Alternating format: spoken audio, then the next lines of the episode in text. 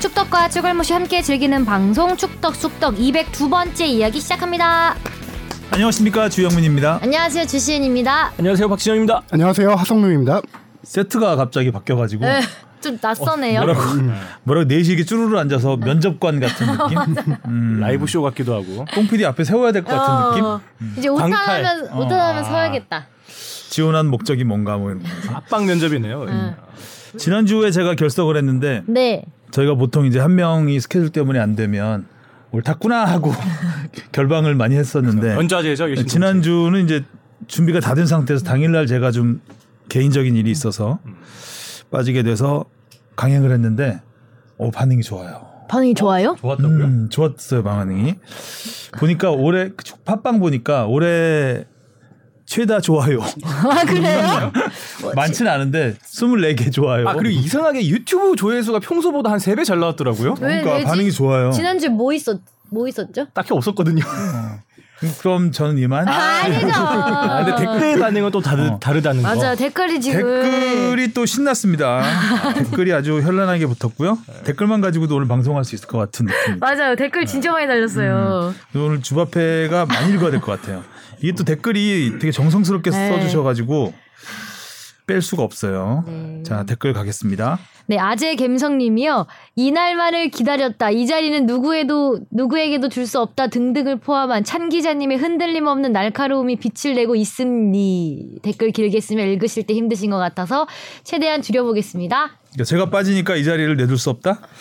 근데 그거 이런 뭐였나요? 멘트를 치셨나 저는 기억은 안 음. 나는데. 어, 그런 멘트는 안 하셨던 것 같은데 가짜 뉴스인가? 속마음을 대, 아, 대변해 주고 속마음. 궁금해질하신 들었어. 거구나. 읽으신 건가? 갬성으로 들으셨구나. 네. 음. 다음 토끼 52님이요. 주하나가 없을 때는 인턴 PD님이 대신했는데 주영민 기자님 없으니까 허전하네요. 다음에는 라디오 그래서 릴라 좋아요를 눌렀나 인형이라도 보군요. 어쩌겠어. 아 릴라 인형이라도 여기 아, 앉혀놓게. 고릴라. 네. 치킨 마요는 드셔보셨나요? 축구 선수 부상 이야기에 과몰입하는 주바페 유튜브에서 뽕피디님 오타 복붙 잘못한 부분 그 짧은 시간에 편집이 다섯 번이나 진짜 잘못됐네. 주하나 주영민 기자님을 대신해서 뽕피디님을 실드 쳐준다고 했지만 구박만 하고 한 번도 실드를 쳐주지 않았어. 마지막 돈이야?로 급 종료 잘 보고 갑니다. 마지막 도니아는 뭐였죠? 어그 그. 그 엔딩을 좀 급하게 마무리했죠. 네 맞아요. 아. 근데 무슨 얘기하다 도니아가 나왔었죠? 아, 그때 그 월드컵 감독 님 얘기. 아, 감독 결국 돈이야? 얘기하다가 네, 아. 감독님을 이제 그 예산이 많이 줄었다는 얘기를 기승전 음, 돈이다. 음. 예, 했었어가지고 기승전 도니아로 끝났죠. 아, 지난주 어, 다음 어수선- 댓글이 아주 강렬합니다. 네, 용김님이 유치한 방송 되지 않도록 노력 바랍니다. 네, 어, 열심히 하겠습니다. 제가 없어서 유치했나요? 어, 그렇습니다. 중심을 잡아주는 사람이 없었어가지고. 그렇다 이거죠. 네. 알겠습니다. 니가 가라 내가 갈까님이요. 중원이 빠지면 영향이 있는 걸 보여주는 이번 주차 그분이 지적하기도 했고 천안 이전으로 예산이 없는 건 맞는데 과연 대책이 쉽지 않을 듯. 근데 문장이 좀 네. 그분이 지적하기도 아, 아 제가 지적하기도 했었나 이거를? 그분이 누구죠? 그러니까 여기서 어, 갑자기 그분이 주어 나 없음. 음. 그리고 이제 외교력도 없어서 이런 3월은 공석으로 경기 돌리는 게 나을 수도 낫지 나을 수도 있지 않을까? 음. 공석은 공석? 아니죠. 뭐 3월까지는 어떻게든 뭐 감독을 뽑겠다. 어제 축구 그저께였나요? 축구협회가 3월 A 매치 한 경기 이제 확정돼서 발표했는데 네. 그 제목을 이제 뭐 3월 첫 그 신인 감독의 첫, 첫- 데뷔전 예, 뭐 이런 식으로 맞아요. 했더라고요. 뭐 네. 그러면 있긴 있나 보다. 지금 뭐 뭔가 하고는 있겠죠. 지난주에 축구협회 들은 대로라면 예정대로 진행은 되고 있다라고 하더라고요. 오. 네. 다음. 그렇대요. MC 두둥님, 하, 이게 지금 쉽지 않아요. 어, 네, 세요, 저한테 이거. 과제를 주셔가지고 더글로리 버전으로 글을 남겨봅니다. 송혜교 닮은 주바페님 이거부터 어여쁘게 살려 읽어주세요. 무리한 부탁 죄송합니다. 부담감이 지금 막중해요. 이걸 어떻게 연기하냐고요. 제가 이건 그래도 많이 했어요. 파이팅 영민아. 이건 많이 했어요. 아, 댓글이 한 페이지가 돼요. 한 페이지 이게 다 연기예요, 근데 다 틀린 복분 멋지다 뽕피디 브라보. 까지는 할 수 있는데 저 다음부터는 모노 드라마로 할게요. 영민아 200회 됐다고 해이해진 거니? 느낌 있는데요. 올드스쿨 영민아, 네가 있을 무대는 여기야. 영민이 없으면 축덕숙덕에서 쑥덕이 사라져 흉흉할 거야. 우린 네가 없을 때 어마어마한 걸 들었어. 오타맨디 뽕피디가 요즘 없, 오타 없다는 말 들은 우린 자극적이고 끔찍할 거야. 영민아 말해줄래? 오타가 없는 게 아니라 대본 자체가 없어서 오타 없었던 거라고. 네 덕분이야 영민아. 이런 순간이 놀랍지도 않은 건. 나는 축덕숙덕이 시끌벅적여가는 이 순간이 아주 길었으면 좋겠거든. 그러려면 중앙사렵탑 영민이가 저문을 열고 들어와 고데기 같은 마이크 열 체크도 하고 중심 잡아줬으면 해. 내 꿈은 너야 영민아. 너 없음 누가 예전 이야기 고증해주니? 백투더 퓨처 영민아. 가끔 너 되게 잘 나가 보이더라. 과거로 잘 나가 혼자만 예추억에 취해 떠들 땐 그 광기 반 소리 반 눈물도 찔끔나고 좋아 영민아. 그래도 나 지금 되게 신나. 영민이 없어도 정찬이가 축구협회 한 집 한 집 뺏어서 일침 날리거든. 살렐루야. 저번 주 축구 소식 방언 터지듯 말한 이정 찬양해. 아주 축구 소식 가득 축덕숙덕 만들었어 영민아. 다른 패널의 꿈은 너야 영민아. 네 자리를 노리는 건 진행의 묘를 보인 찬 기자만이 아니야. 늘 제목 안 만들고 죄목 만들었던 뽕 PD 저번 주는 말 잘하더라. 네 자리 노리려고 남몰래 스피치 학원 다닌다는 소문이 있어. 뽕 PD는 우리의 아주 오래된 소문이 될 거야 영빈아. 잘 살렸어. 어. 어 잘했어요? 이거 리버브 좀 넣으면 좋을 것 같아요. 이쯤에서 그 영킴님이 보내주신 댓글 네. 유치한 방송 되지 않도록 조심하 노력합시다 조심합시다가 아니라 저 되게 열심히 했어요. 아 이거 심지어 이거 쓰다가 한 번 오류 걸려고 날라갔다고. 근데 그 다시 쓰신 거래요 이 긴 거를. 연기해야 되겠네 추억 예. 때. 하지만 남아 있어요. 더 이상은 못 하겠네요. 이 어색한 분위기 이어서 최용수 성대모사로 멋지다 영민아 외쳐주세요. 연습했죠? 요스 감독님 나오시나요? 내가 뭐 개그맨도 아니고 맨날 성대모사 이씨, 참나. 아 여기 영 연기. 재성용 아니 대본을 예. MC 두둥님이 쓰셔야 되겠어요. 네, 아니, 그래도 그니까요. 뭐 시키신 거니까 안 쓰고. 음. 멋지다 용민아. 아 여기 너무 웃긴 게 모든 걸 떠맡은 끼 많은 재성 영수님, 동방 신기 미끼 광수 같은 웃음 폭탄 하성용 기자님 오늘도 열일 부탁드립니다. 어 이상하게 자꾸 넙대대한 것만 보면 기자님 생각이 나서 뭐라도 물려드리고 싶습니다. 어 마요는 잘 드시고 계시죠? 먹는 거 얘기는 오직 축구 전문 하 기자님이 최고예요. 아유 네. 네. 주영민 기자님 일은 남발 반발 너그러이 이해 부탁드립니다. 그러니 자리 비우지 마세요. 그래도 역시나 축덕수덕의 유재석의 빈자리는 커요. 축덕수덕에서 환갑잔치 같이 하셔야죠. 나중에 틀리 때문에 힘들다 얘기도 해주셔서 100세 시대의 7090 분들도 겨냥해 이야기해 주셔요. 아직은 영하시니까 지금은 좀만 자제하시고요. 축덕수덕 영원하라 축숙 골떡 팬들 소리 질러 실버 버튼은 아니어도 옥민이형 실버타운은 보내드리자라고 하셨습니다. 축덕수덕의 유재석은 우리 죄성용 이 자리가 유재석이죠. 아. 아 근데 성대모사가 왜 죄가 많네요. 갈수록 더 음, 자연스러 참나. 나중에 평상시에 이렇게 얘기하고 다닐 것 같은. 아니 나중에 코멘터리 딸 때 있으면은 음. 여기 딱 되겠어요 그냥. 되겠어요. 안 똑같아요. 안 똑같은데. 네. 아, 아니야. 세뇌당한 건가? 멋지다 용민아. 아니 저는 이거 아니 뭐라도 물려드리고 싶습니다. 이게 제일 킬 포인트인 것 같아요. 넙대대한 거. 예. 넙대대한 거. 예. 넉대네. 아 이, 이분 MC 두둥님 아, 이렇게라도 너무 관심 가져주시니 감사합니다. 너무 네. 뭐라도 밀어야죠. 네, 네. 넉대대라도. 네, 아 죄송 용수로 캐릭터 확실하다. 음, 멋지다 MC 두둥. 좋아하시네. 참나. 마지못해 하는 것 같더니 즐기고 있는. 네, 아 재밌네요. 네. 다음 질문 SDH님이 대한축구협회 회장 피파 평연 또 낙선했습니다. 대한축구협회 회장 뽑는 기준이 투표로 하는 걸로 알고 있는데 투표권 가지는 분 기준 좀 알려주세요. 지한 진짜 대한축구협회 회장 인재가 그렇게 없나요? 음. 음, 투표권. 전몽규 회장 같은 경우는 지금 3선을 한 상태고요.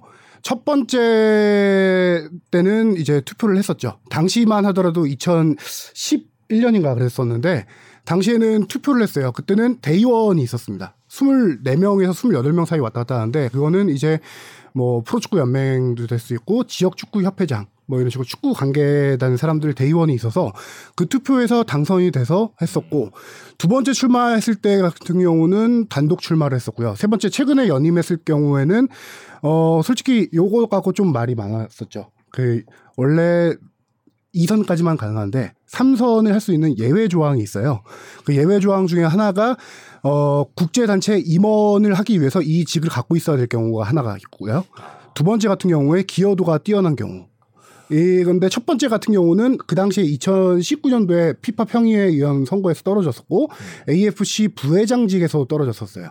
그래서 첫 번째 요건은 성립이 안 됐고 두 번째 같은 경우에 이제 오케이가 나서 세 번째 이번 연임 그 삼선까지 이제 단독 출마해서 오케이가 된 건데 되게 그 주관적인 조건이 아. 기여도를 따지면은 일단 뭐 여러 가지 뭐 얘기를 하겠지만 한 가지는 벤투 감독 선임할 때 이제 사제 출연 40억 정도 사제 출연했던 거 그리고 그 이후에 뭐 인천 아시안 게임 우승이라든가 20세 이하 월드컵에서의 성적 뭐 이런 것들이 반영이 돼서 어 마지막 성 그 단독 출마했을 때는 선거관리위원회가 이 사람의 그런 걸 평가해서 오케이를 시키면 통과하는 거예요.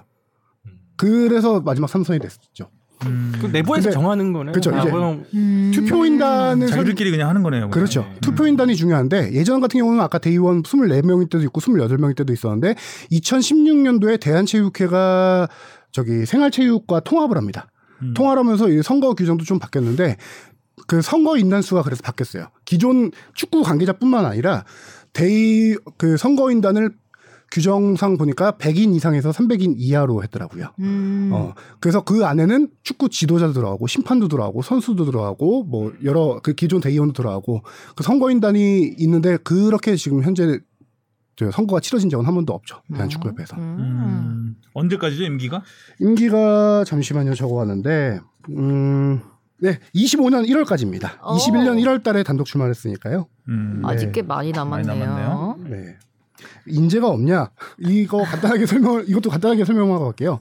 예전 같은 경우는 정몽준 회장부터 정몽준, 조중현, 정몽규 회장 첫 선거까지는 그 야권이라고 있었어요 축구계. 있었죠. 예, 음. 지금은 신문선 위원도 나왔었고 아, 그쵸. 예전에 지금은 축구계 현대가 허뭐 허승표 회장. 허승표 회장도 나왔었고 네. GS 그 전에는 야권이 있었어요. 그래서 현대가 측이 이제 여권이라고 하면은 음. 야권이 항상 나와서 실질적으로 정몽규 회장이 처음에 선거 나왔을 때 1차 투표에서 그 야권의 허승표 회장에게 졌던 걸로 기억을 해요. 아, 어. 2차 투표에서 이제 다른 후보들이 탈락하면서 그때 딸- 타- 기억나실 거예요. 후보 중에 한 명이 윤상현 의원, 아. 그다음에 중등연맹 축구협회장 뭐 이런 서- 분들이 나왔었는데 그분들이 이제 탈락하고 1대1 매치로 붙었을 때 전문 계장이 된 거였거든요. 음.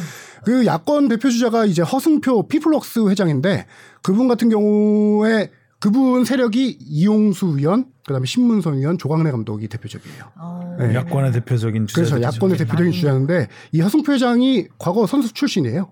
근데 이제 GS 1가예요. 아. GS1가. 그래서 약간 그쪽에 이제 대비되는 세력이었는데 그분 이제 최근 두 번 연속 정몽규 회장이 단독 출마를 하면서 그쪽은 약간 세력이 줄어들면서 사실상 축구협회는 거의 거의 무조공산으로 정몽규 회장이 계속 음. 예, 회장직을 이어가고 있는 상황이죠. 이게 연임 제한은 없어요? 문제가 없네. 연임제한이 2선까지 있었는데 지금 3선을 했잖아요. 네. 그 이후에는 안 되는 걸로 알고 있는데 이 2선만 넘어서면 막하나 그냥. 또또 기여도 판단하고. 네. 어. 2선 돌파하면 1대1 찬스가 나오는 거구나. 네. 인재 없나 봐요. 음. 정몽준 회장 얘기 다시 뭐 나오기도 하던데. 아, 정몽준 회장이 예, 그렇죠. 지금 2011년 것도부터인가 그때 피파에서 모든 직을 내려놓고 이제 명예회장 대한축구협회 명예회장인데 피파에 다시 조금 뭐 회장직에 도전하겠다라는 거를 지난해부터 조금 의사를 내비치고 있고요. 음. 최근에 어, 정몽규 회장이 피파 평의회 그 선거에서 두 번 연속 탈락을 했죠. 네. 낙선을 했죠. 네. 심지어 말레이시아, 필리핀 후보에게도 음. 밀려서 7명 중에 5명을 뽑는데 그 중에서 6위를 했습니다. 마지막 7위가 중국 중국이었고요. 아. 한 표 차로 6위를 했는데 이렇게 지금 한국 축구 외교력이 상당히 지금 공백이 생기고 있죠. 2019년 이후로 지금 5년 4년 5년째 공백이 생기고 있는데 그걸 이거 지켜보는 이제 정몽준 회장이 조금 나서서 물론 옛날 그 반대 세력 블레터 쪽에서 정몽규 회장을 쳐냈죠. 쳐낸 상황인데 어. 음. 블레터 회장 역시 부패로 인해서 지금 물러난 상황에서 그렇죠. 그건 조금 지켜봐야 될 것 같아요. 네. 오. 음. 좀 좋아지면 좋겠는데 그죠? 결국 한국 축구의 외교력을 지금 보려면은 피파도 아시아권을 상당히 많이 신경 쓰고 있는데 아시아는 거의 이제 중동세잖아요. 우리는 지금 한국은 대표적인 중동 반대 음. 세력이에요. 그래서 계속 투표해서 이렇게 낙선을 하고 있는데 과연 외교 전략을 좀 바꿔야 되지 음. 않나라는 생각이 들 정도로 지금 너무 외교에서 공백이 생기다 보니까 정몽준 회장이 어떤 카드를 들고 나올지 는 좀 더 지켜봐야겠죠. 음. 우리의 친구 아랍에미리트가 있는데 그렇죠. 왜 적이 됐을까요? 그러게요. 다크베이크님이요 댓글 순위 1등 이 기자님 질문이 있습니다. 축구에서 골 넣고 공 가지고 가는 선수와 골키퍼 간 신경전을 벌일 때가 있는데 골 넣은 공 처리에 대해서 어떤 규정이 있나요? 네, 이 기자님이 답변해 주실 겁니다. 네, 네. K리그 응급실 너무한 거 아니에요? 아예 안 알아봤습니다. 네. 다음 다음 주에 K리그 응급실님이요 실현 가능성은 낮지만 대표팀 감독으로 김병수 전 강원 FC 감독은 어떨까요? 벤투 감독의 전술 기조와 가장 잘 맞아서 대표팀 축구의 연속성 측면에서도 적합해 보여요. 실제 벤투 감독이 김병수 감독 시절에 강원 FC 경기도 상당히 많이 찾아가서 봤다고 하더라고요.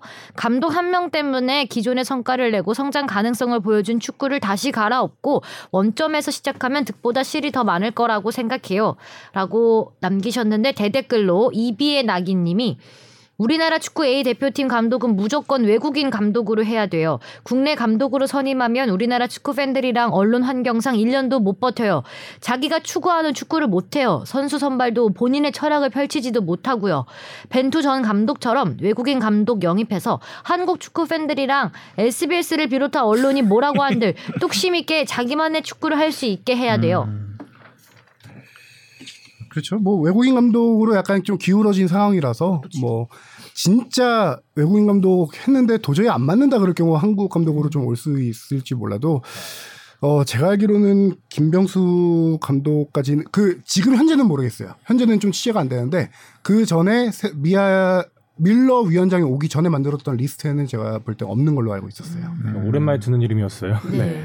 근황이 어떠지? 지금 뭐 하시죠? 네. 지금 강원 감독 이후로 지금 계속 해외도 돌아다니면서 축구 보시고 공부하고 있는 걸로 알고 있습니다. 나름 그래도 병수볼로 꽤 네. 한때 그랬는데. 화제를 많이 그렇죠.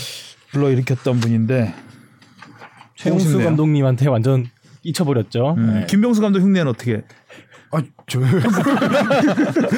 안 됐나요? 안 되나요? 아, 네. 최용 최용수 아. 씨님 멋지다 형님 아무래도. 감사합니다. 어, 이- JY님이 이 댓글도 만만치 네, 않은데요? 길게 보내주셨어요.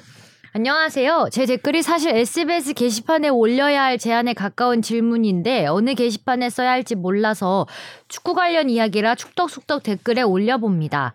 작년까지만 해도 저는 보통의 국민들처럼 국제대회 기간에 국가대표 선수들을 응원하고 해외 유명 클럽에서 뛰는 몇 명의 선수들을 아는 딱 그 정도의 지식만 가지고 있는 20대 여자였는데요. 골대녀 방송을 본 이후로는 K리그와 WK리그 직관을 다니고 현재는 풋살 동호회까지 나가고 있습니다. 축덕숙덕도 매화 빠지지 않고 듣고 있고요. 주변에 축구에 취미를 가진 20대에서 50대 여자분들의 얘기를 들어보면 이 재미있는 축구를 왜 여태 몰랐지? 왜 남자들만 좋아하는 스포츠라고 생각을 했지가 공통적인 반응입니다.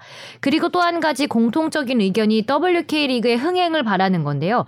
남자 선수들이 뛰는 월드컵을 비롯한 국제 대회들과 K리그 이야기들은 그 시기가 되면 특집 프로그램이 만들어지고 스포츠 뉴스의 메인을 장식하는 반면 여자 월드컵이나 WK리그는 관심이 덜한 게 현실이긴 합니다. 서론이 정말 너무 길었는데요. 여자 월드컵 WK리그와 골대녀가 함께 콘텐츠 촬영을 하는 게 어려울까요? TV 편성이 어렵다면 웹 예능으로 선공개를 할 수도 있고요. 여자 배구도 몇 년 전까지만 하더라도 관중도 텅 비어 있고 남자 배구 인기에 밀려서 방송 편성도 남자 배구가 우선되었는데 김연경이라는 월드스타와 국제대회 성적, 여러 선수들의 미디어 출연 등으로 현재는 관중 조기 매진에 남자 배구보다 시청률까지 앞서 있는 상황이 된 걸 보면 여자 축구도 미디어에 자주 노출되면서 팬들의 유입이 늘어나고 리그 흥행까지 선순환이 될 수 있는 상황이 됐으면 좋겠다는 팬의 바람으로 긴 글 적어 보았습니다. 추신 풋살 동호회 얘기 신년 계획을 시은 아나운서님 유튜브 채널에 남기고 응원을 받았었는데 어제 연습 경기에서 처음으로 한 경기에 두 골이나 넣었답니다. 어. 시은 언니 응원 덕분인 것 같아요. 무료했던 제 일상에 큰 활력이 되는 축구를 만나게 된 게 전부 골대녀 덕인 것 같아서 꼭 감사 인사를 드리고 싶어요. 진심으로 감사드립니다. 하셨습니다. 음. 그 여성 풋살 동호회들이 꽤 있나 많이 생겼잖아요. 네, 저 다니는 축그 이제 막 축구 교실에도 음. 여자 성인 축구반이 진짜 많이 생기고 그럼 그분들은 그냥 아름아름 이렇게 경기를 하나요? 아니면 아그 동호인 무슨 대회가 붙여줘요. 축구 교실끼리 붙여주고 아. 막 이제 코치님이 어디서 데려와서 에이전트들이 있구나. 어, 붙여주고 매치 그래가지고 에이전트. 음. 붙고 이제 그분들이랑 저희들도 연습 경기하고 그랬었거든요. 이제 그 여자 음. 성인 되게 잘하세요. 어. 진짜. 제야의 그 고수들이 아. 왜냐면 저희보다 이제 나이가 이렇게 20대에서 정말 50대 학부모님들도 진짜 많이 하셔, 하시거든요. 약간 음. 아들 오후에 축구반 보내고 어머님은 오전에 축구 수업 들 약간 이러시는데 인가족 아들 가르치려고 그러나? 그렇죠. 근데 진짜 잘하세요. 음. 그래가지고 저희도 늘 신기했는데 다 골대녀 보고 많이들 음. 오셨다고 하긴 하시더라고요.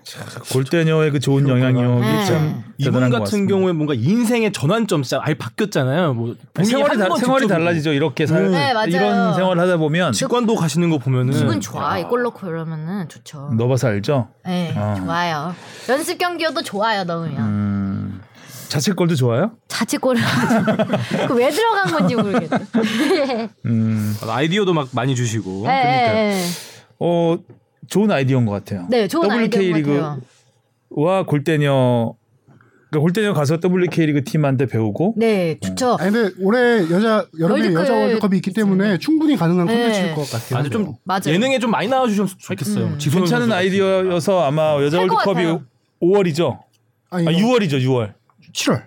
7월인가요? 20세 이하가 먼저고. 네, 20세 이하가 먼저고, 먼저고 7월, 그다음에- 8월에 호주, 뉴질랜드에서 열리죠. 이게 저희 음. 골대녀가 사실 스피노브 프로그램이 많잖아요. 골리픽도 그렇고. 그렇죠. 예, 만들려면 음, 붙이기 나름이기 때문에. 음. 예, 만들려면 충분히 할 수 있지 않을까요? 골드컵 하나 하면 되겠네요. 골드컵. 어, 골드컵도 어, 괜찮다. 골드컵. 예. 자 기대를 해보겠습니다. 뭐 열려 주- 있습니다. 근데 주바페가 뛰어야 될 텐데요. 저는 골드컵에 안 나가지 않을까요? 만약에 한다면. 음, 네. 아. 왜 쑥쑥 성장하고 있는데. 자 질문 가보겠습니다. 무엇이든 물어보세요. Why Always Me 님이 보내주셨습니다. 안녕하세요. 설 연휴 잘 보내셨나요? 문의사항이 생겨 글을 남깁니다. 오늘 유튜브 통해 우연히 알게 되었는데 인천 현대제철 레드엔젤스가 이번 전지훈련 때 스페인 말라가 그라나다와 마드리드에서 훈련을 하더라고요. 근데 기사도 거의 없고 이래서 왜 스페인을 갔고 그곳에서 뭐를 하는지도 알 수 있을까요?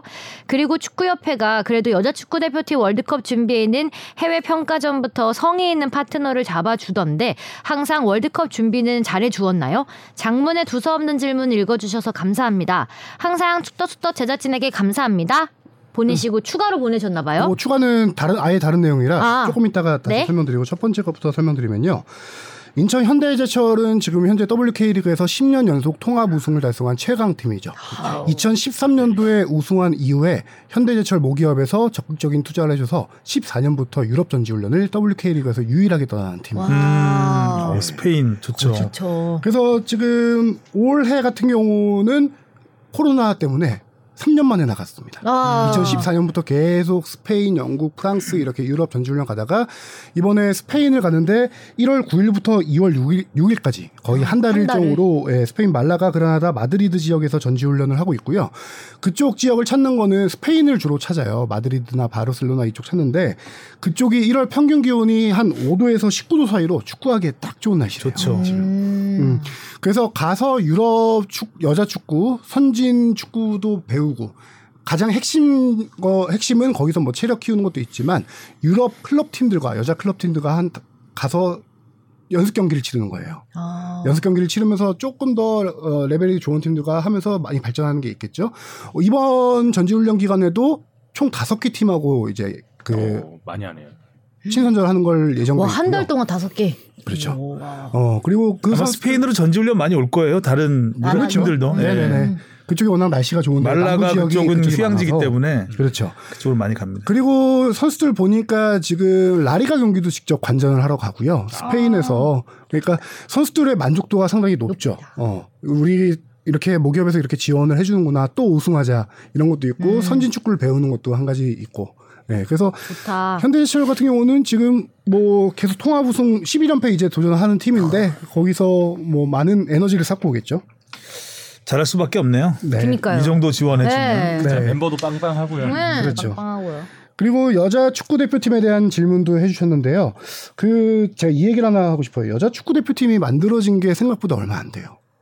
처음 만들어진 게 2001년 아니에요? 2001년 앞. 1990년 베이징 아시안 게임 때 만들어 급조가 됐죠. 베이징 아시안 게임 때 네. 어. 그때 정식 종목으로 처음 채택되면서 되면서 그렇죠.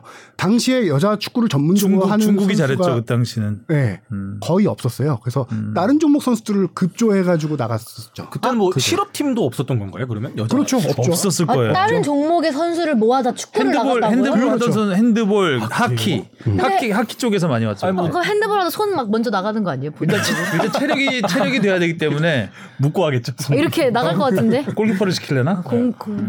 아니 뭐 농구도 여자 실업팀이 있고 그랬었는데 아, 축구가 그때도 음. 없었다는 거좀 여자 축구는 활성화된 지가 정말 얼마 안 됐죠. 특히 아시아에서는. 그렇죠. 그래서 제가 그쪽 설명드리려고 하는데 90년 베이징 아시안 게임 때 그렇게 급조해서 나가서 그래도 그때는 보니까 풀리그였는데 6개 팀 중에 그래도 1승을 해서 5등을 했더라고요. 우리가 어. 5등 뭐 2골에 37점 뭐 이렇게 하긴 했는데 그걸 기점으로 중국하고 붙으면 뭐 10대 0, 뭐 그렇죠. 10몇 대 중국 일본하고 붙으면 저- 전부 10골 차 이상 지고 이랬어요. 그때 1등이 중국, 2등이 뭐 일본, 3등이 북한 이랬던 것 같기도 하고요. 음, 북한이 그래서- 잘했죠, 참. 91년부터 중고등학교에서 여자 축구 팀이 만들어져서 그때부터 1세대 선수들이 나오기 시작했습니다. 네. 아. 그리고 심지어 한국 여자 축구 연맹 창립한 게 2001년이고요. 어, 어, 얼마 안 WK 리그는 2009년에 시작이 됐어요. 어. 그래서 그 과거에는 조금 이제 진짜 남자 얼마 안 됐네. 축구에만 집중을 하다가 이제 여자 축구가 본격적으로 A 매치라는 걸 하기 시작한 게 2019년 월드컵 직전부터. 그 전에는 A 매치 아. 하긴 했는데 정례화한 거죠.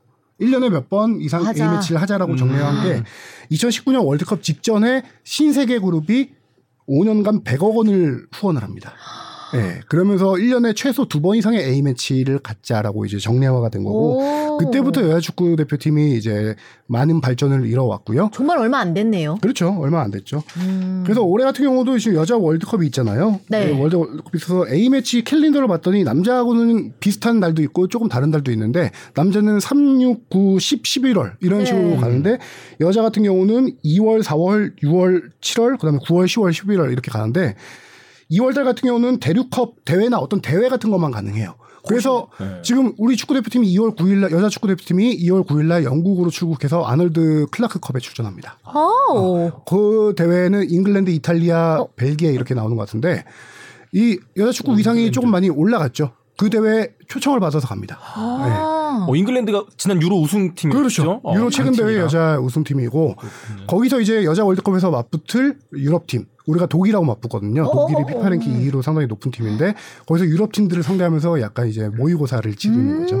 예. 얼마 안 여자 남았네요. 월드컵 자체가 네. 91년에 처음 시작을 했네요. 음. 그렇죠. 그게 중국에서 열렸어요. 음. 그러니까 아마 그 월드컵을 앞두고 베이징 아시안 게임에서 여자 축구를 정식 종목으로 처음 채택을 한 것 같고 중국이 아시아에서는 최강이었거든요. 아시아 세계 무대에서도 굉장히 잘했 잘하는 수준이었는데 어 그랬군요. 저는 이제 여자 월드 여자 축구가 처음으로 기억나는 거는 99년 미국 여자 월드컵인데 그 당시 이제 미국의 미아햄이라는 선수가 있었고 그렇죠. 아, 전설적인 네, 그랬죠.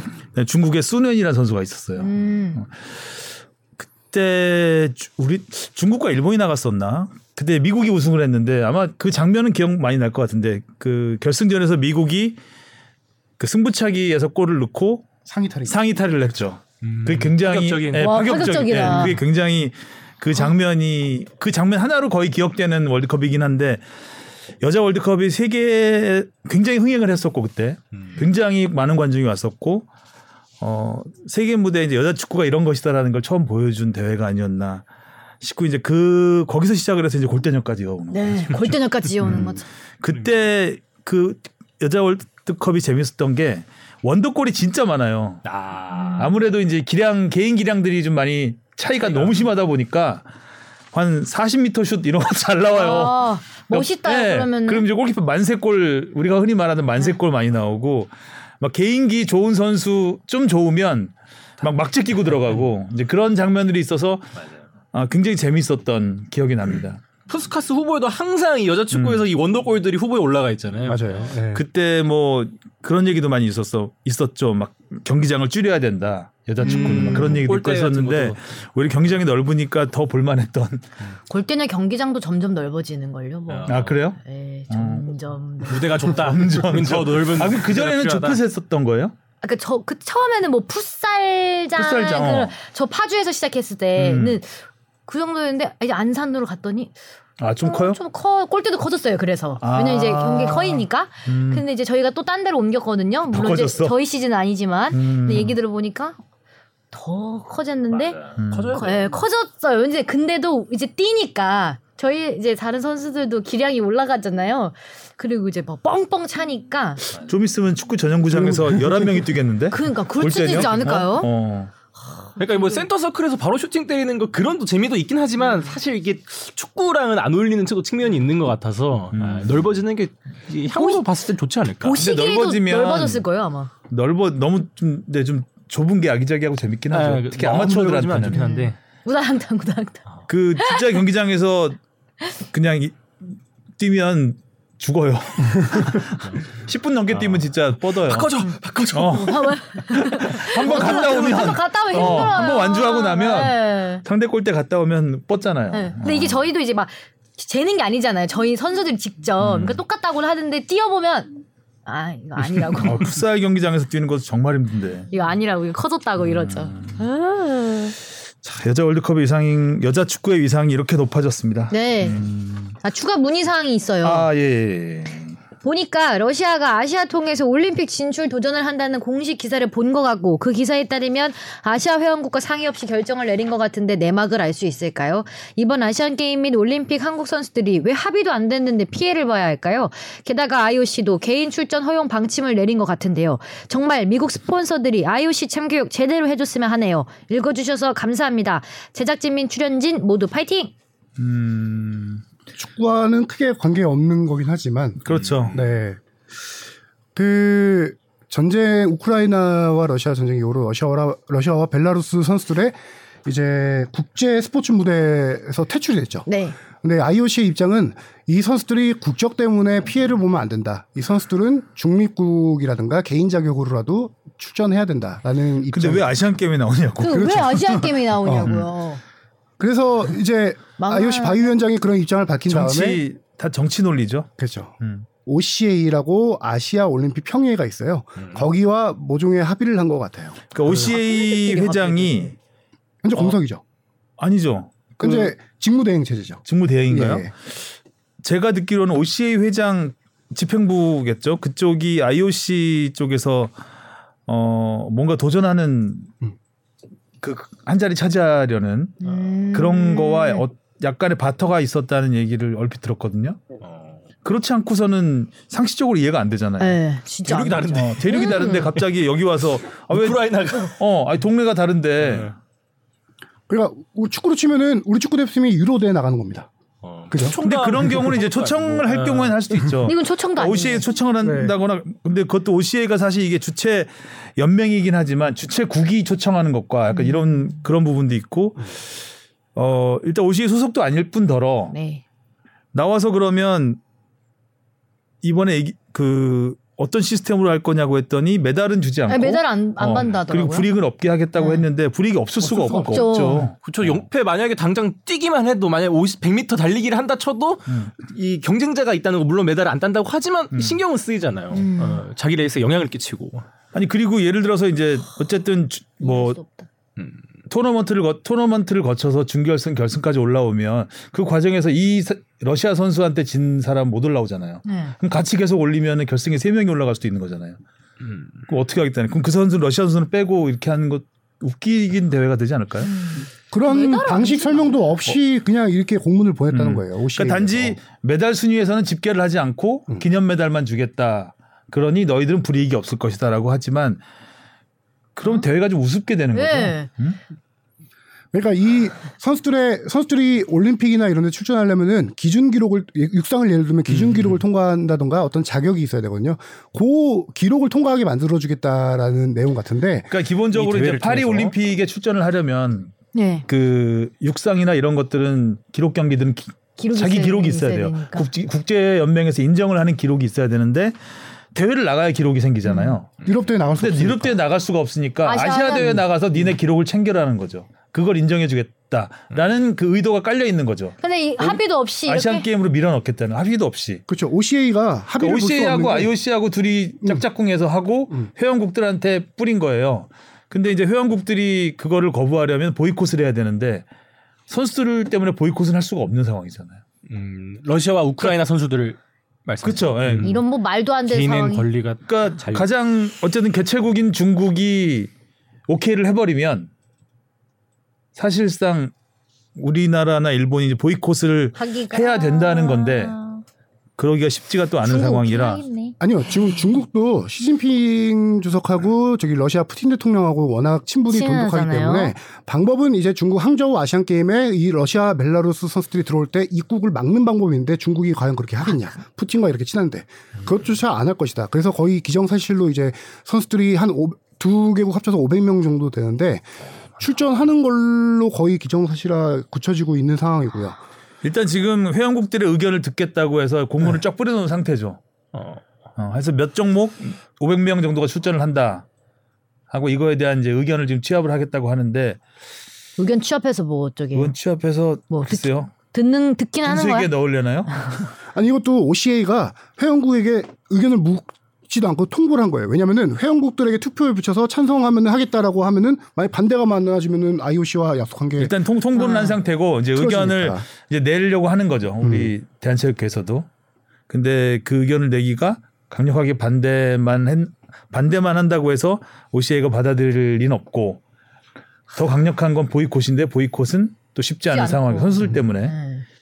뭐 유럽이야 당연히 이 국, 어, 러시아 벨라루스의 참가를 반대할 테고 뭐 남미가 있을 수 있고 아프리카가 있을 수 있고 있는데 그쪽보다는 아시아 쪽과 뭔가 IOC의 니즈가 서로 맞았겠죠. 음. 네.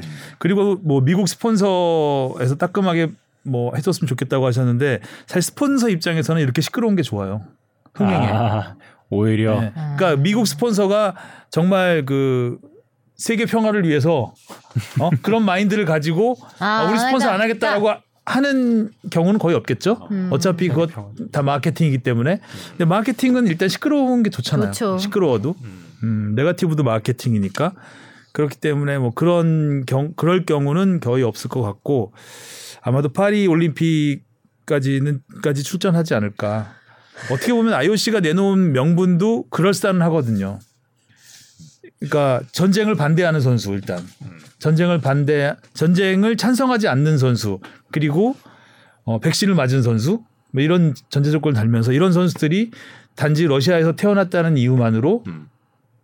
차별을 받아서는 안 된다라고 하는 거니까 그 명분에도 일리가 있거든요. 맞아요. 음, 그렇기 때문에 대놓고 거부하기가 쉽지 않네. 쉽지는 않은 또 겁니다. 기존 아시아 선수들이 그렇게 피해만 입지 않는다면은 이거 명분이랑 뭐 이렇게 구제할 수 있는 방책이 될 수 있으니까 그런 부분이 또 사실 긍정적으로 아시아에서- 그 그날이- 아시아에 하는 거지. 근데 뭐 그러니까- 그러니까 우리나라 왜 네, 아쉬워요? 약간 이런 말 하면 좀 난민을 받는다고 좀 표현을 해야 될까요? 그런 식으로 하겠다는 거죠. 네, 근데 누구도 수용하지 않는다면은 누군가는 또 음. 이렇게 총대를 매야 할 것이고 이들의 또 불쌍한 처지를 생각해 또 어쩔, 어쩔 수 없는 처지를 생각해 보면은 이런 것도 한번 검토해 볼 수 있지 않나. 제 생각에는 IOC가 만약에 그런 식의 차별을 받아서는 안 된다고 한다면 공인 기록 대회 같은 거 만들 수 있지 않나 따로 싶은데요. 그렇죠. 기록 기록으로 하는 건 어, 맞을 각 수 연맹한테 얘기를 해서 있죠. 네. 뭐 육상은 육상대로 벨라루스 선수들만을 대상으로 한 공인 기록 대회. 음. 예전- 그 지난 도쿄올림픽에서 우상혁 선수 그쵸, 도쿄올림픽 보내기 프로젝트로 해서 우상혁 선수를 위한 대회 공인 기록 대회를 만들었잖아요. 네. 그렇게 음. 거기서 할 수- 기적적으로 어. 올림픽 진출할 수 있었죠. 음. 굳이 아시아. 그러니까. 하여튼 좀 뭐 명분은 인정할 수 있겠는데 이제 그 내막에 깔린 거는 정치적인 네. 논리가 있다는 건 맞죠. 부인할 수 없을 것 같습니다. 네.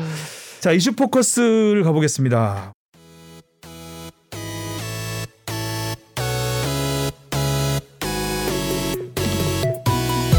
여러분은 지금 축덕 속덕을 듣고 계십니다. 잊지 말고 하트 꾹.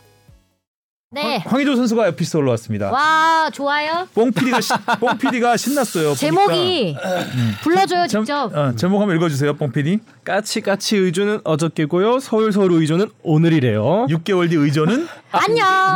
굿바이. 그거까지 생각 못했네요. 이 저번에 약간 대자뷰인가요? 황인범 선수 보낼 때 그 갑자기 아. 그때 생각이 나네요. 음. 뭐 또 빠이 할 때는 음. 깔끔하게 또 보내주는 게 서로 서로 어, 윈윈이니까. 앞으로 원고를 이런 식으로 쓰라고. 예? 정성 들여서. 야, 아, 저늘 근래 보기 드문 아주 그냥 형광펜까지. 어, 황의조 역대 소속 구단 뭐 연도부터 아, 해가지고 뭐 네. 황의조 팬이니 디테일이 그냥 뭐 기타 얘기거리까지 있어요. 아. 뽕 PD는 신나 지금. 아무튼 든든하지 않을까. 여기는 오타도 없네. 황의조 선수 오타 없어요. 음. 얘기에는. 또 뭐 황의조 선수를 안익수 감독이 발굴한 거 맞아요? 어 당시 기사 찾아보니까 이런 그래요? 얘기했던데. 맞습니다. 음. 어. 대학생 황의조 선수를 영입했죠. 시인. 어. 황의조 위인전을 썼습니다 지금. 아 저는 그것보다 더 파격적이라고 느꼈던 거는 음. 물론 이 대학생인 선수를 우선 지명으로 팀에 데리고 온 것도 있긴 하지만 음. 그 선수를 원래 개막전에 원래 유스 출신이에요. 성남 유스 출신. 아, 아, 네. 그래요? 흥분하지 마시고요. 저. 그 미담이 이렇게 좀 사라지네. 난리 났다. 스타 탄생 알려. 막 난리 났어. 예, 그러니까. 어 난리 났습니다. 약간 펌핑이 약해지네요. 아무튼 그날 그해 개막전에 뛰겨갖고 또 그 경기에서 황의조 선수가 골까지 넣었다고 하더라고요. 음. 아 저는 그 막연하게 김학범 감독이 발굴한 거라고 생각하고 저건 안 있었는데 성남 워낙 시절. 또 어. 그러니까 황의조 선수가 성남에 들어올 때 안익수 감독이었어요? 네. 네. 아, 그렇습니다. 그래서 2013년 저는 코치로 생각하고 있었는데. 신인 음. 시절에 안익수 감독이었죠. 근데 뭐 K리그 상망이나 핫하겠네요. 예. 음. 볼 사람들이 너무 많네. 아까 점심 먹으면서도 뽕 PD가 이제 그, 그 FC 서울 직관 가자고 하면 FC 서울에 누구 있어? 이러면 예전에는, 황희- 어. 예전에는 고요한 있어. 그러면 고요한이 누구야? 누구야? 이런 이래. 축구 모르는 사람들은 조용욱 있어. 어, 예. 조용욱이 누구야? 이러는데 이제 기성용도 있고. 어, 기성용 들어온 다음에 기성용 있어. 나상호 있어. 어, 황, 황인범 있어. 있어. 그 이랬는데 다음에 이제 황의조, 있어가 되는 됐네. 거죠. 아, 음. 대개 또 그렇게 들어왔다가 이제 오스마르 선수한테 반하고 갑니다. 아, 음. 이게 피지컬이 좋고, 좋고, 뭐 이렇게 그치. 학다리 같은 맞아. 느낌이 있어갖고 맞아요. 그 모습에 많이 반하더라고요. 이제 자주 가겠네요. 갈 사람이 있어야죠. 어떻게 황의조 선수로 잘 꼬셔보세요. 네. 네, 지금 뭐 미끼는 좀 던지려고 하고 있는데 입질이 오나 모르겠어요. 뭘까 모르겠어. 그 자세한 얘기 좀 해드릴게요. 황의조 선수가 지금 6개월 단기 임대로 알려져 있는데 정확히 얘기하면은 5개월짜리 계약이에요. 그러니까 6월 말까지 계약이에요. 근데 여름 이적 시장은 그 이후에 열리잖아요. 7월부터 열리죠. 그, 예, 그 이후부터 열리는데 여름 이적 시장까지 지켜보고 서울에서 뛰는 건 아니에요. 6월 말에 계약 종료되는 순간 바로 노팅엄으로 돌아갑니다. 아. 그래서 이제 여름 이적 시장을 통해서 산- 다른 팀을 알아보는 게 아니라 현재 상황으로는 아, 노팅엄에 일- 일단 노팅엄으로 가서 노팅엄으로 가서 아. 비시즌 오프 시즌을 보내는 거죠. 아, 아. 그럼 노팅엄에 남을 수도 있고. 그렇죠. 어. 그거는 그때 결정될 문제인데 올림피아 코스와의 임대 계약은 아예 끝난 거고요. 음. 이제 노팅엄 원 소속팀으로 돌아가서 올림피아 코스하고는 완전히 끝난 거예요? 끝난 거죠. 아. 아. 계약이 끝나서 온 거예요? 니요 아니요, 그렇죠. 그건 그렇지 아니죠. 그러니까. 않고 임대 이적으로 알고. 예, 예. 그렇죠. 올림피아 코스로 임대로 갔던 건데 올림피아 코스에서 사실상 방출이 된 거죠. 방출된 거죠? 방출이 된 건데 어. 그 황의조 선수는 보르도에서 이미 올 시즌 두 경기를 뛰었어요. 그리고 올림피아 코스에서 12경기를 뛰었어. 음. 근데 피파 규정상 한 시즌에 두 개 팀 경기에서 공식 경기를 뛸 수 있어요. 한 두 시즌이라는 개 게 좀- 팀만. 까지 음, 아. 최대. 그래서 그 내에선 또 안 되니까 그래서 그러니까 이렇게 온 거고. 유럽에 남으려면 방법은 딱 하나. 보르도로 재임대를 가는 거예요. 최대. 아 그렇네요. 아. 두 개까지가. 두 팀밖에 안두두 팀밖에 그러니까 안 팀밖에 안 되니까. 되니까. 근데 그 길이 막혀버리니까 한 시즌이다 보니까 시즌제가 다른 리그를 찾아야 되는 거예요. 음. 아. 유럽은 춘추제로 온 거죠, 그래서. 그렇죠. 유럽과 시스템이 다른 이제 3월달에 2월 3월달에 리그가 시작하는 한국, 일본, 미국 이런 무대가 이제 무대로 알아본 거고 실질적으로 미국 여러 팀에서 오퍼가 있었어요. 근데 황의조 선수가 K리그 FC 서울을 선택한 이유 중에 하나는 서울과는 이제 단기 임대라는 그 계약 내용이 서로 마- 맞았고. 맞았고. 본인이 익숙한 리그에서 그래요? 부활을 날린 다음에 이제 다시 노팅으로 돌아가겠다는 의지가 있었고 미국 팀 같은 경우는 제가 알기로는 장기 계약을 원했어요. 음. 오퍼는 더 좋아. 오퍼는 조건은 더 좋은데 장기 계약을 하게 될 경우 유럽으로 재진출하는데 제약이 어려울 생길 수 수가 있겠죠. 근데 저는 궁금한 게 황의조 선수의 이런 그 상황을 알고 있으면은 다른 K리그 구단에서도 입질을 많이 보냈을 것 같거든요. 네, 그거 관련해서 설명드리면은 어 전례가 있죠. 황인범 선수의 전례가 있는데 음. 황인범 선수도 단기 계약으로 뛰고 갔잖아요. 근데 황인범 선수와 황의주 선수의 유럽 에이전트가 똑같은 회사입니다.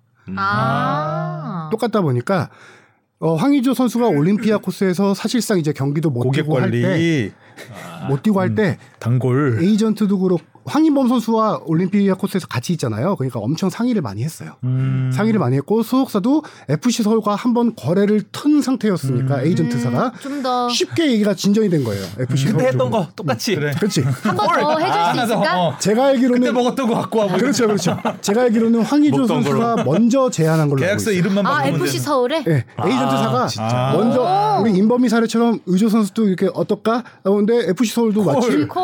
어 콜이죠. 지난 시즌 최소 득점 2위 팀이잖아요. 공격력이 안 좋은 어, 팀인데 콜. 아, 아프긴 하다. 그 6개월만이라도 5개월만이라도 이 선수가 와서 띄워준다면은 서로 윈이 될 수 있는 거죠.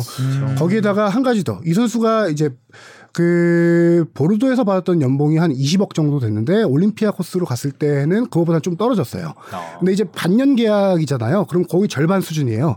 거기다가 제가 알기로는 그 노팅엄에서 그 연봉을 일부 보전해 주는 걸로 알고 있습니다. 그래서 서울 같은 경우는 비싼 선수지만 이거 그래도 어느 부담 정도 없이? 부담은 아. 있는 있지만 금액이지만 그 정도 좀 큰 부담 이렇게. 없이 아. 이 선수를 데려올 수 있었다. 서울이 이해관계가 잘 맞아 어, 떨어졌네요. 서울이 아주 잘 잡았네요. 음. 응, 장사를 뭐 잘했네. 사실 마케팅 아까도 말했지만 마케팅에도 도움이 충분히 어마어마하죠. 열심히 보러 가. 한 번 홍대국이. 얘기했잖아요. 서울에 누구 있어? 황의조. 황의조 있어. 하고 싶지 않아? 그래서 이게 황의조 선수가 그 건발 이쁠 때 지난주 금요일 날 기욱했어요.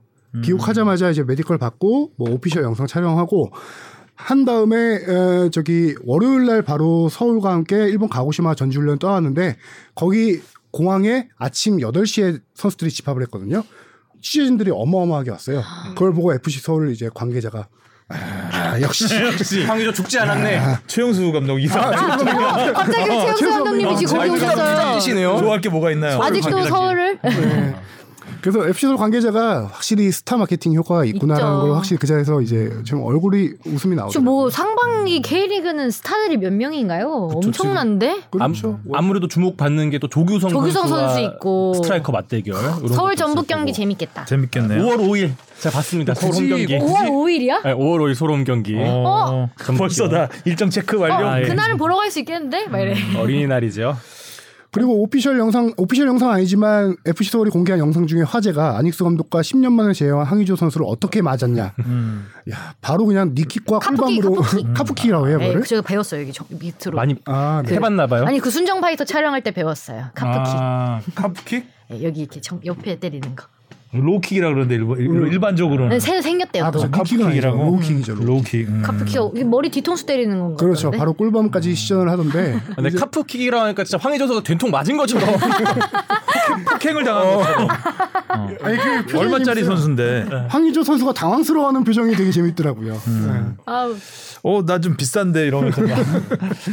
예전 시인 때 내가 음. 아닌데. 이 아닌데. 홍 PD는 지금 신난 게 이거 이, 이걸 보면 알 수 있어. FC 서울이 신부활 공장. 아, 그렇죠.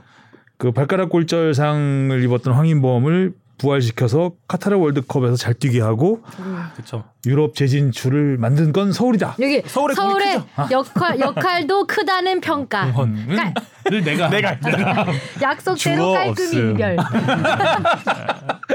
어, 계약까지 어, 예. 확실하게. 아, 야, 너 너무 귀엽다. 뭐 옛날 뭐 같은 비유는 아니긴 하지만. 징징대지 않았다 이거죠. 회복 후엔 꾸준한 실전 감정이 투입. 완전히 듬뿍 실렸죠. 네, 아 너무 귀엽네요. 아무튼 뭐 이제 황의조 선수가 와서 서울은 공격수가 되게 많아졌습니다. 어깨가 그러니까 조용욱 선수가 군입대하면서 걱정하는 시선도 되게 많았는데 아, 군대 갔나요? 네. 네네.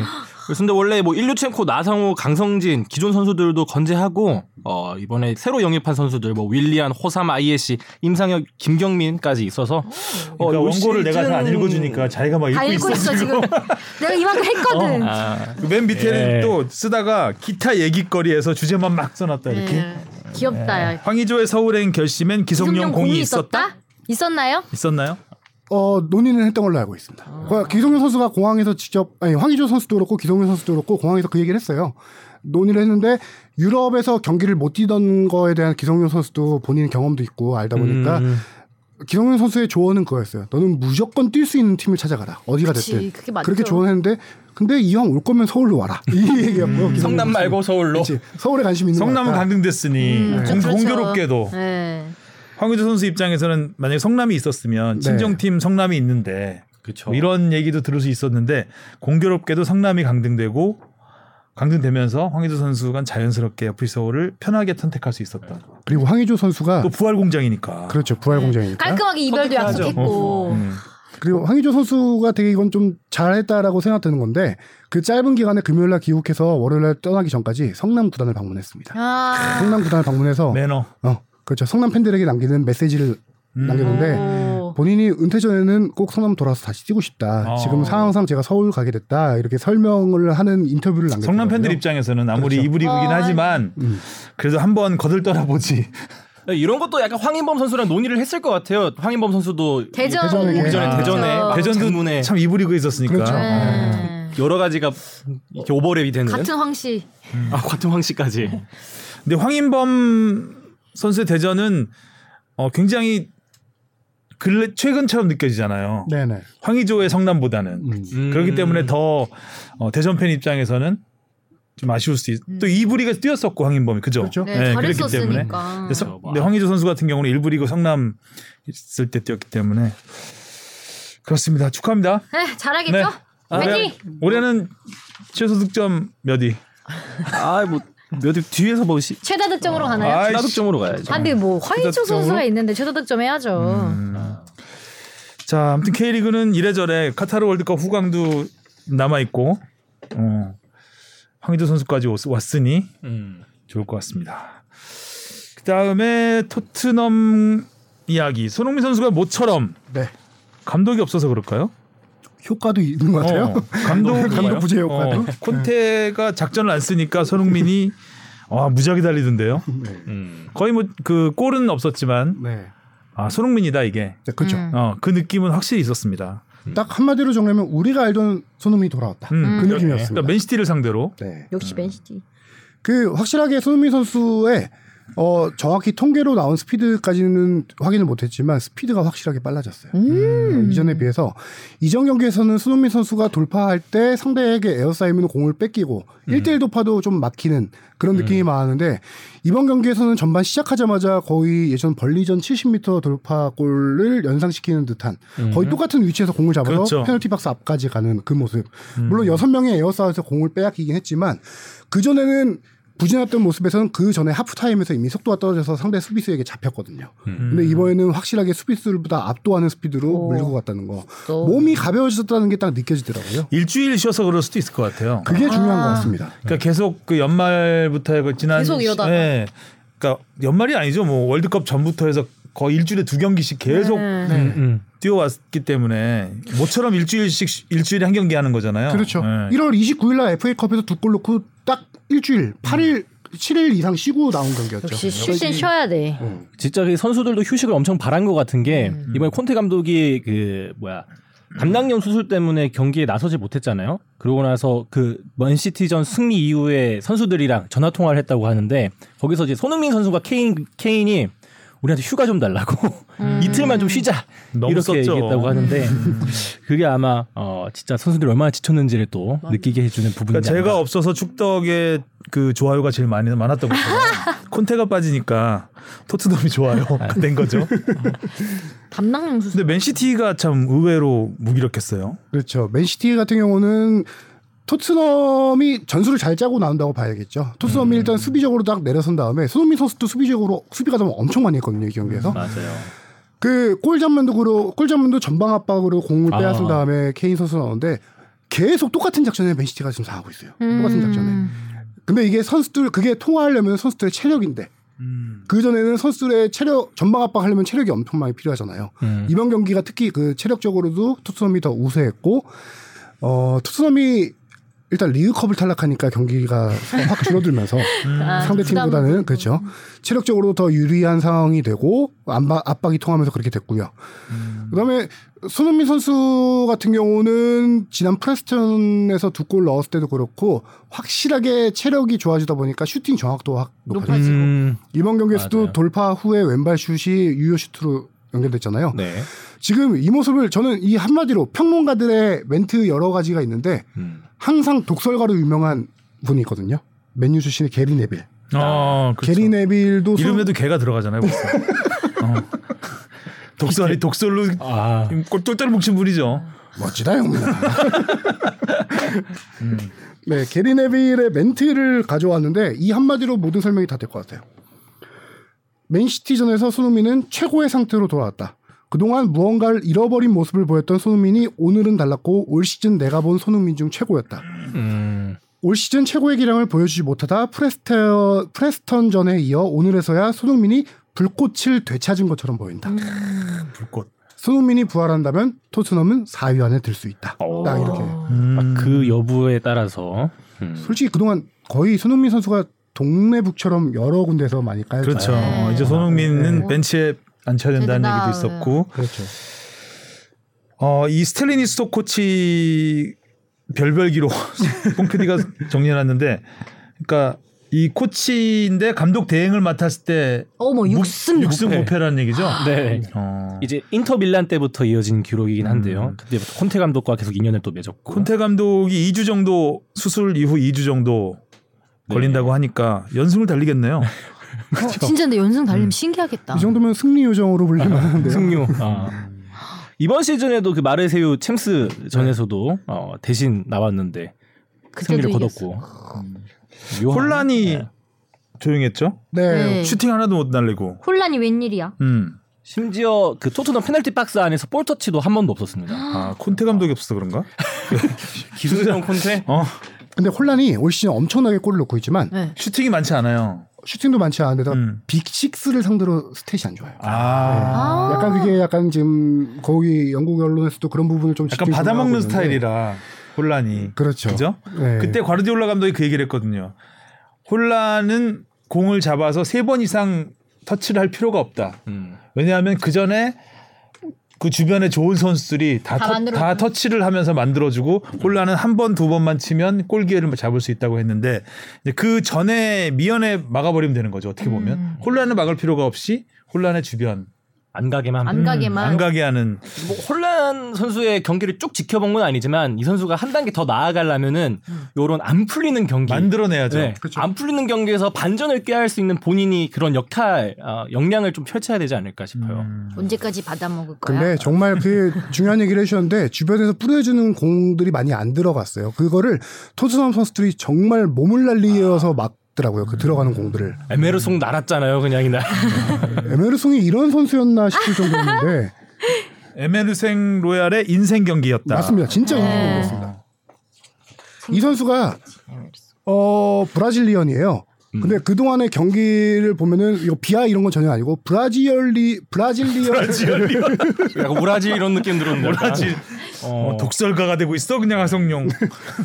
브라질리언의 특징이 전혀 안 보이는 축구 선수 중에 한 명이었어요. 유연함이 없다고 해야 아. 브라질 되나? 스타일이 뭐죠? 아니다. 전혀 브라질 스타일이 아니라 아. 아니고 그 드리블 돌파도 잘 안 되고 크로스 정확도도 안 좋고 개인기도 뭐 안 좋고 음. 아, 여러 정교함이 떨어지는 브라질. 네, 정교함이 아, 완전 떨어진 투박한 있어요. 유럽 선수 그럼 느낌. 브라질리언이네. 언브라질. 그걸 브라질리언이라고 부르죠. 정교함이 떨어진 브라질리언을. 그렇죠. 근데 이번 여러, 겨울 이적 시장에서 측면 수비수 도어티 선수가 자유계약으로 풀리면서 이적을 합니다. 예. 거기다가 이제 포로라는 선수가 들어와요. 그렇죠. 오른 자리에 이제 2대1 맞대결이 된 거예요. 확실하게. 정리 근데 당연히 이제 포로 선수가 주전으로 차지할 거라고 다들 예상을 하고 있어요. 어마어마한 이적료를 받고 왔거든요. 영입 효과예요. 이 선수는 자기의 존재감을 이 경기에 모든 걸 다 갈아 넣은 경기예요. 음. 발등에 불 떨어졌다. 어, 발등에 불 떨어져서 여기서 안 보여주면 나는 완전 밀린다 싶어서 모든 걸 쏟아낸 경기였는데 이 선수가 이렇게 롱패스를 잘했나 드리블 돌파를 잘했나 정말 정말 눈을 다 몇 번 껌뻑일 정도로 저 이 경기 라이브로 풀러봤는데 경쟁 체제가 짱이다. 어, 경쟁 체제가 이런 효과를 주는구나라는 생각 들 정도로 잘하더라고요. 제목도 그런 게 있네요. 너무 못해 욕먹던 에메르송 경쟁자 오니까 월클로 변신. 아, 애매했는데 네. 에메르송이 갑자기 노래를 부르기 시작했어. 에메르송을. 에휴, 나 잘한다고 음. 신기한데. 그러면 맨시티의 왼쪽이 누구였죠? 잭 그릴리시 공격 그릴리시였나요? 말씀하시는 거. 네. 그릴리시를 완벽하게 막은 거네요. 그러면. 네, 그렇죠. 그릴리시를 완벽하게 막았죠. 음. 할 말 없어요? 케인, 케인 얘기를 해야죠. 음. 아 케인 200. 네. 200골. 네. 리그 200골인 거죠. 리그 200골. 네, 프리미어 리그 통산. 200골. 와 득점 좀 쓰리야. 워낙 그 골 기록이 많아서 항상 뭐 터질 때마다 그러니까 뭐 바뀌니까 계속 기록이죠. 토트넘 네. 역대 최다 골에 그러니까, 시즌- 그러니까 통산 최다 골에 리그 최다골, 손흥민과 합작 최다골, 네, 맞아요. 하도, 골이랑 하도 골을 기록이 다- 다 많아서 갖고 그래서 있네. 이번에 뭐 가장 화제가 됐던 건 아까 뭐 말씀드렸지만 프리미어리그 200호 골, 음. 뭐 앨런 시어러 루니에 이어서 세 번째고 그리고 이날 경기의 전광판에 나왔죠. 그 토트넘 소속으로 267호 골. 그렇죠. 아 그래서 이게 그 기존에 있던 지미 그리브스 레전드 지미 그리브스를 뛰어넘은 아, 또 최다 골 경신을 했습니다. 잘한다, 봉 PD. 오늘 오늘 오늘 좀 컨디션 원- 좋다. 어, 아니 원고 좀 이렇게 나름 성의 있게 해놓으니까 안 읽어주니까 자기가 다 읽어요. 어. 아 근데 전 요게 조금 재밌어갖고 그, 그 케인이 어떻게 골을 넣었나 어떤 부위를 써서 골을 넣었나 얘기했는데 왼발이 등심은 넣고 뭐 이거요?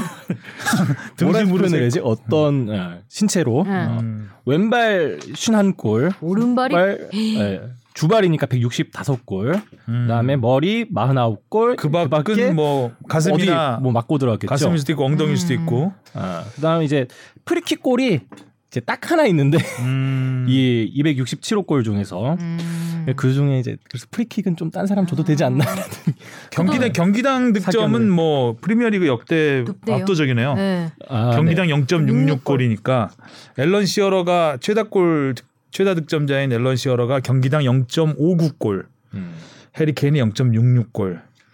그래서 아마 이러한 추세면은 앨런 시어로도 넘을 수, 넘을 수 있지 않을까. 부상만 없다면. 네. 이제 이제 넘는 건 너무 당연한데 이거를 토트넘에서 넘냐 다른 팀에서 넘냐 아, 그런 문제가 있겠죠. 그러니까 프리미어리그에서 또 남아 있느냐 안 남아 있느냐. 그렇죠. 네. 음. 그렇죠. 아, 손흥민 선수는 100골에 지금 세골 남았는데 아직 네.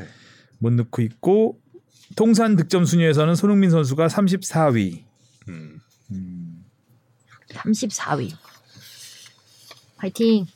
자, 이 와중에 또 맨시티는 재정 음, 규칙 위반으로 뭐 최대 퇴- 퇴출까지 당할 수 있다고 뭐 여- 영국 언론들에서 세게 썼던데 뭐 시끌시끌하죠. 퇴출은 아니겠지만 하여튼 뭔가 어, 타격은 있을 것 같아요. 그 이번에는? 프리, 그렇죠. 프리미어리그에서 공식 선명까지 그렇게 발표할 정도면은 뭔가 확실한 걸 잡았다는 것 같은데 음. 최근에 한 4, 5년 동안 한 100건의 저기 위반 사례를 좀 찾았다는 거예요. 정확히 말하면은 10년 동안이죠. 2000년, 네. 네. 아, 10년 동안, 예. 10년 동안 이게 이제 처음에 보도했던 게 2018년이었고 그 이후에부터 조사를 해서 이제 낸 건데 한마디로 말해서 구단이 쓰는 돈과 수익에 수익이 좀 맞아야 된다라는 그 페어플레이 룰 규정이 있잖아요. 그 룰을 위해서 스폰서가 예를 들어 100억을 투자하는데 이걸로 200억 투자했다라고 거짓으로 부풀려서. 문서를 만든 거예요. 음. 어, 더 쓰려고. 더 쓰려고. 음. 어. 그런 것들이 좀 발견됐다는 건데 어, 이게 근데 입증하고 하는데 조금 걸릴 거예요. 이게 음. 당장 올 시즌 안에 해서 징계가 발표되거나 뭐 그럴 것 같진 않고 음. 뭐 되더라도 다음 시즌에 뭐 승점 삭감이라든가 뭐 심지어 최악의 경우 리그 퇴출까지도 얘기가 되고 있긴 하지만 리그 아, 퇴출까지는 아, 뭐 강등 강등될 가능성이겠죠. 예. 아. 만약에 우승이 취소되고 이럴 경우라면 그러니까 지금까지 한 우승이 다 취소가 될까요? 그 기간에? 음, 만약에? 취소된다. 저는 취소 그런 소급 적용까지는 안 할 것 같은데요. 음, 이거를 예전에 유벤투스가 어땠는지 모르. 유벤투스는 그 직전 해만 취소가 됐던 거예요. 그랬던 걸로 저도 기억을 해요. 음. 하고 2부 강등됐죠 그때. 네. 어, 근데 유벤투스랑 얘기는 조금 다른 게 그때 당시에는 승부 조작이었죠. 아. 승부조작이었어요. 승부 조작이었기 때문에 이거는 우승과 연관이 있는 있다. 거였고 네. 음. 요거는 어떤 재정적인 문제이기 때문에 음. 제 개인적인 생각으로는 뭐 우승까지 뭐 이렇게 박탈하거나 그럴 것 같지는 쉽진 않고 네. 음. 그 다음 해에 승점 정도가 지금 음. 어제 우리 우리 리포트에 않을까. 우승 박탈 얘기 들어갔던 것 같은데 아니었나? 아, 그런 가능성은 계속 제기되고는 음. 있죠. 근데 이제 제 음. 개인적인 생각을 말씀드린 겁니다. 하, 그렇게까지는 안 할 것 같다. 근데 리그에서 이걸 4년 동안 조사했다고 하니까 네. 음, 4년 동안 조사를 했으면 그때 UEFA에서 한번 징계 받았잖아요. 네. 그때 무렵에 시작을 한 거네요. 그러면 비슷하게 2018년도에 독일 언론에서 이걸 터뜨렸습니다. 맞아요. 약간 맞아요. 리스크란 언론 어, 이름 정확히 기억 안 릭스 아니에요? 릭, 릭스였나? 세, 세다 릭스 같은 네. 릭스. 그 언론에서 폭로를 했죠. 음. 그래서 UFA에 징계를 받았는데 그것도 항소를 해서 어, 출전 정지 징계는 막아내고 벌금을 좀 깎아내면서 그때 끝났는데 프리미어리그에서 이제 더 프리미어리그에서 파고든 거죠. 더 파고 예. 끝까지 판다. 네. 아. 4년을 팠기 때문에 어 뭔가 좀 그렇죠. 뒤집기는 쉽지 않을 네. 맨시티에서는 우리는 명백한 증거가 있다 막 음. 하면서 명- 결백을 주장하고 있는데 4년. 그래서 과르디올라 감독은 구단에 물어봤나 봐요. 나한테 숨기는 거 있냐 없냐. 음, 어, 이거 어, 진짜 아니냐. 그래서 아니라고 했고. 구단에서 아니라고 했고 음. 그게 지난해 인터뷰였죠. 네, 그게 거짓말이면 나는 팀을 떠나겠다. 음 우린 더 이상 친구가 아니다. 아니다. 라고 얘기를 했죠. 근데 분위기가 보면은 그거 말고도 좀 떠날 분위기긴 한 것 같아요. 슬슬 이제 이별의 시점이 다가오지 않나 싶기도 하고요. 음.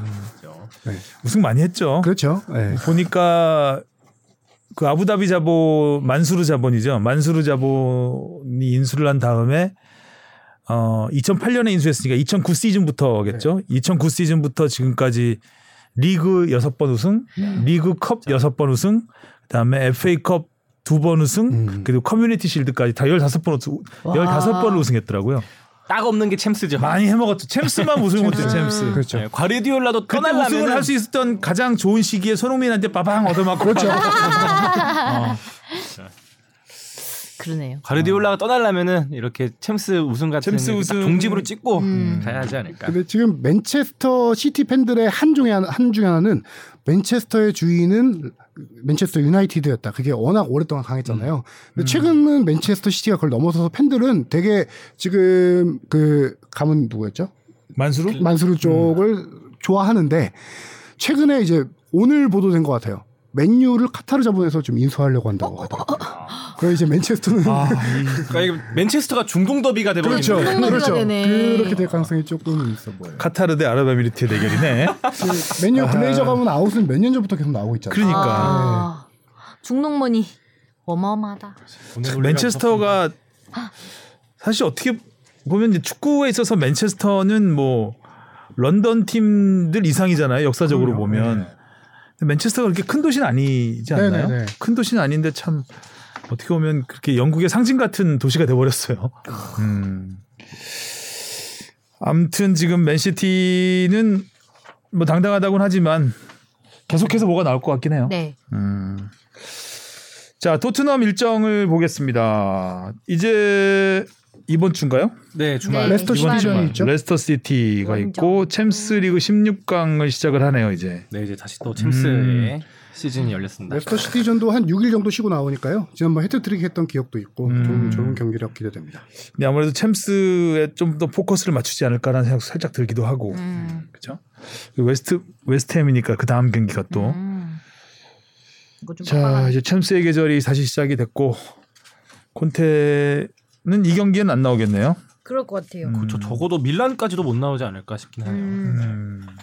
일단 황희찬 선수 네. 얘기를 좀 해야 되겠네요. 네, 황희찬 선수가 어- 돌아왔어요. 어제 급거 기록을 했죠. 지금 녹화일이 수요일이니까 화요일날 급거 기록을 했는데 가족들도 깜짝 놀랄 정도의 급거 기록이었어요. 어. 가족들에게 지금 당장 비행기표 알아봐줘 해서 알아보고 바로 탄 거예요. 그거를 다치자마자 구단에게 황희찬 선수가 요청을 했는데 되게 어려웠대요 그 과정이. 구단도 그냥 여기 남아서 치료를 해라고 했는데 황희찬 선수가 계속 주장을 했어요. 한국 들어가서 치료하고 오겠다. 그래서 허용해준 시간이 일주일? 화요일 들어와서 일요일날 나가는 화수목금토일 한 6일, 5일 6일 6일밖에 아. 안 정도인데 되는. 왜왜 왜 근데 이유를 그렇게 짧게? 알고 보니까 황희찬 선수 이게 지금 중요해요. 햄스트링이 되게 약간 선수의 마음에 계속 걸리는 거예요. 햄스트링 부상이라는 음. 게 러시아 월드컵 때는 왼쪽 햄스트링이었지만 이번엔 오른쪽이에요. 네. 다행히 이전에 다쳤던 햄스트링 부위는 아니고 새로운 부위긴 해요. 아. 근데 황희찬 선수가 좀 저도 이거 전에 들었는데 느끼기에 내가 햄스트링 관리를 이렇게 하는데도 조금 계속 문제가 생기는구나. 정밀 진단을 좀 해보고 싶어 한 것 같아요. 네. 음, 근데- 자꾸 다치니까. 어, 거기다가 또 대표팀 동료 선수에게 약간 햄스트링 쪽에 유명한 병원을 좀 소개받아서 거기 가서 치료도 하면서 약간 조금 정밀 진단을 음. 해보려고 들어온 걸로 결정을 한 것 같아요. 음. 문제는 이 선수가 플레이 스타일 때문이기도 그렇지만 햄스트링 부상이 되게 잦아요. 그래서 제가 음, 자죠, 맞아. 음, 그거를 조금 따져봤는데 프로 데뷔 후 공식적으로 햄스트링 부상 집계가 이번이 네 번째예요. 어. 2017-18 시즌 잘츠부르크에서 한 66일을 아웃돼 있었고요 햄스트링으로. 어, 너무 오래 있었다. 음. 울버햄튼 와서도 2000, 쉬어야 되니까. 네, 21, 22 시즌에 12월부터 2월까지 49일 결장을 했어요. 그리고 러시아 햄스트링. 월드컵 있었고 이번이 있는데 쉬어야 돼. 문제는 재발하는 기간이 짧아진다는 거예요. 음. 그전에는 아. 1, 2년에 한 번 생겼다가 이렇게 됐다가 지금 월드컵 이후로 2개월 만에 다시 재발을 했잖아요. 확실히 치료가 안 돼서 그런가? 어, 아니요. 그 황희찬 선수가 준비 원래- 운동을 안 해서 그런가? 원래 타고난 제가 알기로는 타고난 근육이 아닌데 그거를 훈련으로 만들어낸 근육이거든요. 그러다 보니까 그런데 햄스트링이 자주 생기다 보니까 햄스트링 염증을 유발하는 음식들이 있어요. 빨간 고기 같은 거. 그래서 황희찬 선수가 음. 안 고기를 아예 안 먹잖아요? 먹어요. 네. 식단 엄청 열심히 하잖아요. 나 안 혼자 먹고 산다 때 연문- 그런 연문도 거 같아요. 조절해서 안 먹어요. 먹잖아요. 어. 예. 그 정도 조절하고 집에 저온 체류기까지 해서 햄스트링 근육 관리를 엄청 하는데도 이렇게 계속 키우는 게, 어, 제가 볼 때는 정확히는 모르겠지만 운동량이 엄청 많다고 해요. 이런 아, 사람. 오히려 무리해서. 어, 무리 그렇죠. 부족했나 보네. 음. 그러니까 이게 이런 건 다 쉬어야 되는데. 근육은 씌워주, 근육은 씌워줘야 씌워주고 되는데. 예, 풀어주고 씌워줘야 음. 되거든요. 근데 이제 그거를 버틸 수 있게 근력으로 키웠는데도 이제 햄스트링이 잦아지니까 음. 뭐 근섬유에 문제가 있는지 뭔지 좀 그런 검진을 부분. 해보고 싶은 부분이 있어요. 아무래도 그 영국은 공공 의료가 워낙 잘 돼 있는 나라이기 때문에 대신 그 첨단 의료 쪽에서는 좀 약하죠. 아 그렇게 아주 수준 높은 그런 의료 지원, 의료 서비스를 받기는 좀 어, 쉽지 않다는 얘기를 들었었는데 그런 부분도 좀 있지 않을까. 대신 이제 우리나라는 어 돈 주면 주는 대로 어, 돈이야.